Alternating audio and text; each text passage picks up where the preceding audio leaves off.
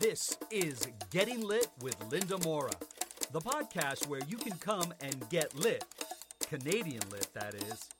Join Linda as she talks about authors in Canada and sometimes with them, using her expertise to shed light on recent and not so recent writers.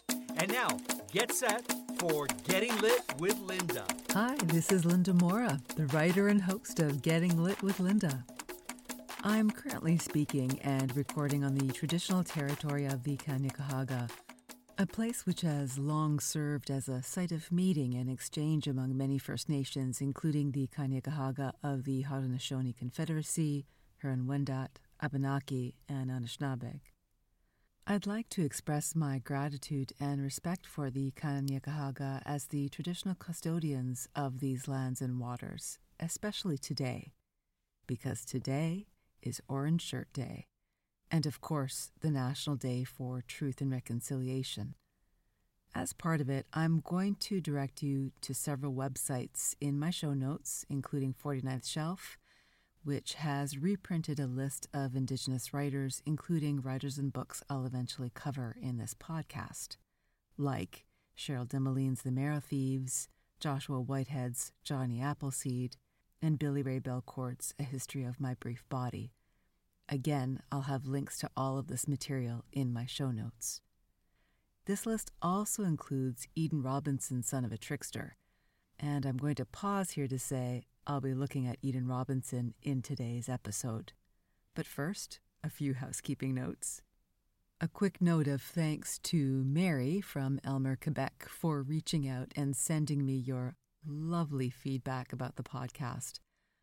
And also thank you to Arpita Ghoshal, by whose lovely write up in CSA magazine I was deeply honored. Thank you, Arpita. I've included a link in the show notes for that wonderful write up. And another word of thanks to Christina from Hungary for letting me know that you're also listening to the podcast regularly. It really feels good to know that people are indeed listening. Sometimes it feels like I might be operating by myself in this little siloed closet. now, today, you need more than one trigger warning. Um, but I'm also going to make myself vulnerable, a little more vulnerable than usual anyway, by speaking about a period when I suffered from depression. Now, I've added a link in my show notes for anyone who needs resources to help with this, which also includes a toll free helpline. Anyone out there who has experienced depression will know what I'm talking about. I've had depression on more than one occasion, including and most intensely when I lost both of my parents. But today I'm going back further in time to the moment when I lost both of my grandparents over six months and had to move from one city to another city directly across the country. I didn't know anyone in this new city, and I had to process the loss and the move and the isolation and the loneliness all at the same time. Now, you would think that I would have reached out to my friends at that moment, but I didn't. I'm still exasperated by the total lack of logic here. In fact, I would eventually and specifically lose one of my best friends at the time, we'll call her Sally, because I didn't even give Sally my new phone number and she believed that I had moved into this new and better life without her. Ah, yes, the image of success. I couldn't explain it to her. I didn't even know how to explain why I hadn't contacted her. I've always felt terrible about it, but I was sleeping a lot, unmotivated, unfocused. The misunderstanding was so hurtful, I think, for both of us. I've now been on both sides of this kind of misunderstanding and miscalculated or misjudged why people have done or said what they did. I think it's just hard to know what's really going on for others. So it's probably best, as that recent Apple TV series character Ted Lasso is wont to say, be curious, not judgmental. When I read this story by Eden Robinson, Traplines, I was reminded of that, of how much we really don't know what's teeming below the surface of people's lives, and how it's exceedingly difficult to judge when we just don't know what's actually going on. Well, I first encountered the work of Eden Robinson after I finished my doctorate in Canadian literature. It's important to note a couple of things here that doctorates in Indigenous literature weren't even possible then, and I didn't even know that there existed a body of work outside of CanLit until I picked up Robinson's work. I'm probably dating myself by admitting this. Anyway, Canadian literature and Indigenous literatures are often conflated, and they shouldn't be. They are completely different bodies of work with different ways of reading and understanding, and with different ways of approaching them. But I'm also addressing writers in Canada in this podcast, and I adore Robinson's work. So on we go. Well, Robinson rocked my world. She's a Haisla Heiltsuk writer who was raised in Kitimat on the west coast, home to about 700 members of the Haisla Nation. Monkey Beach was her first novel, and it's a stunning debut. It was followed by the Trickster trilogy, published by Penguin Random House, and then controversially made into a film. That's a subject for another day. But what preceded the novel was her first book, a collection of four short stories called Traplines. And one of these stories, in fact titled Queen of the North, offers up the context for the events that later take place in Monkey Beach. But the story I'm focusing on today is, in fact, the story of the same name, simply titled Traplines. In the opening sequence of the story, the young protagonist, Will Tate, is setting up literal traplines with his father to snare animals for their fur. We immediately apprehend the different perspectives that Will is juggling.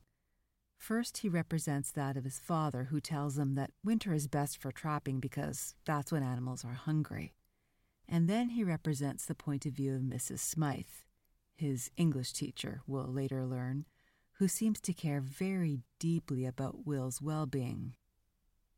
So he observes that she would say that the trees, tall and heavy with snow, make the place look like Christmas cards, the image of happiness and contentment. There's an ostensibly calm and peaceful atmosphere to the opening of the story, but we're given the ever so slight cue that something isn't quite right when Will notices that the lines on his father's face for a moment are loose, and that his father doesn't even mind when we are passed by three cars. In other words, those lines are usually not loose, they're quite tight, and he usually does mind when they're passed by three cars. This is the first time that Will also admits to us that he has a headache. He'll complain about headaches throughout the course of the story, so here's our second trigger warning related to abuse. It's our first indication in the story that things aren't what they seem, and it's heightened when we learn that it won't take long for his mom and dad to, quote, find something else to fight about, end quote. We grow to learn that he's trying to navigate carefully around his father's anger and the derogatory remarks he makes about his son, calling him a sissy, for example, when he's only nine years old because he doesn't want to slice open a squirrel. He also has an older brother, Eric, who it turns out is as much of a bully as his father. And so when Eric and his father start to fight, Will flees from the house, staying away as long as he can until he thinks they're tired of fighting. On the way back home, he observes that the houses lining the street with Christmas lights and snow also make another postcard picture another image of happiness and contentment, and it's an image that will continue to elude him. Still, it allows him to fantasize for a moment. He begins to feel hopeful. They'll get a Christmas tree, they'll have a turkey, they'll go out for a lot of parties, and his mother, ah, yes, his mother, she'll even decorate the tree and put presents under it. Except that his mother is an alcoholic and although she's baked bread in the first part of the story, more often than not the kitchen is empty. He opens the fridge, for example, to find a jar of pickles, some really pathetic looking celery, and some milk that's so old it smells like cheese. Instead, Will often finds her passed out, and so he just as often ends up taking care of her.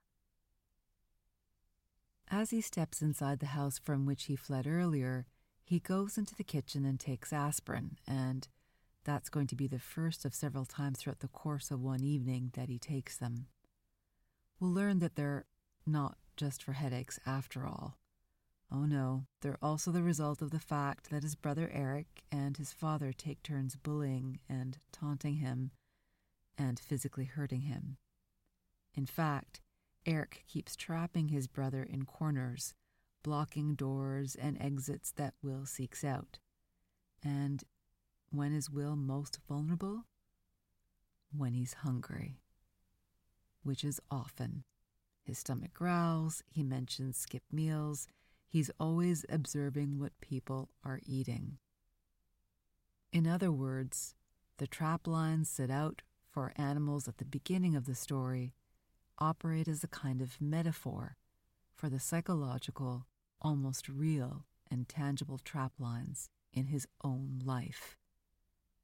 Now, Mrs. Smythe, his English teacher, seems to offer him an escape route.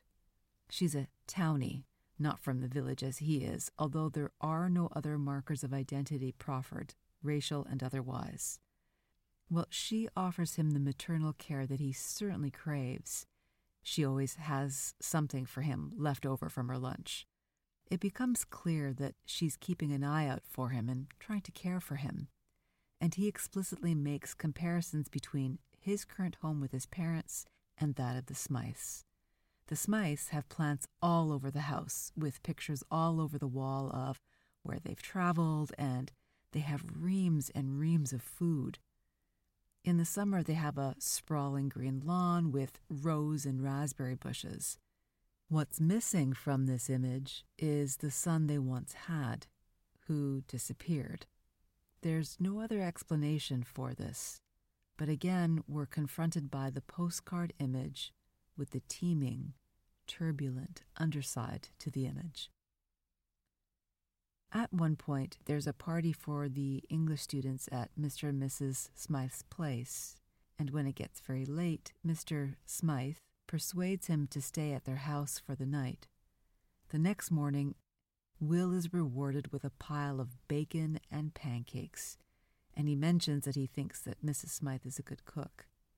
It's clear that, to some extent, they see him as a surrogate for the son they lost. In fact, he and Mrs. Smythe invite Will to stay with them and even reach out to his father to ask if Will might do so. Will's reaction is telling. He says that he's not sure I heard him right. Maybe he's asking a different question from the one I think he's asking. I open my mouth, but I don't know what to say. If they seem like a good option, there are a few things to keep in mind. How likely is it that Will can replace the son they lost?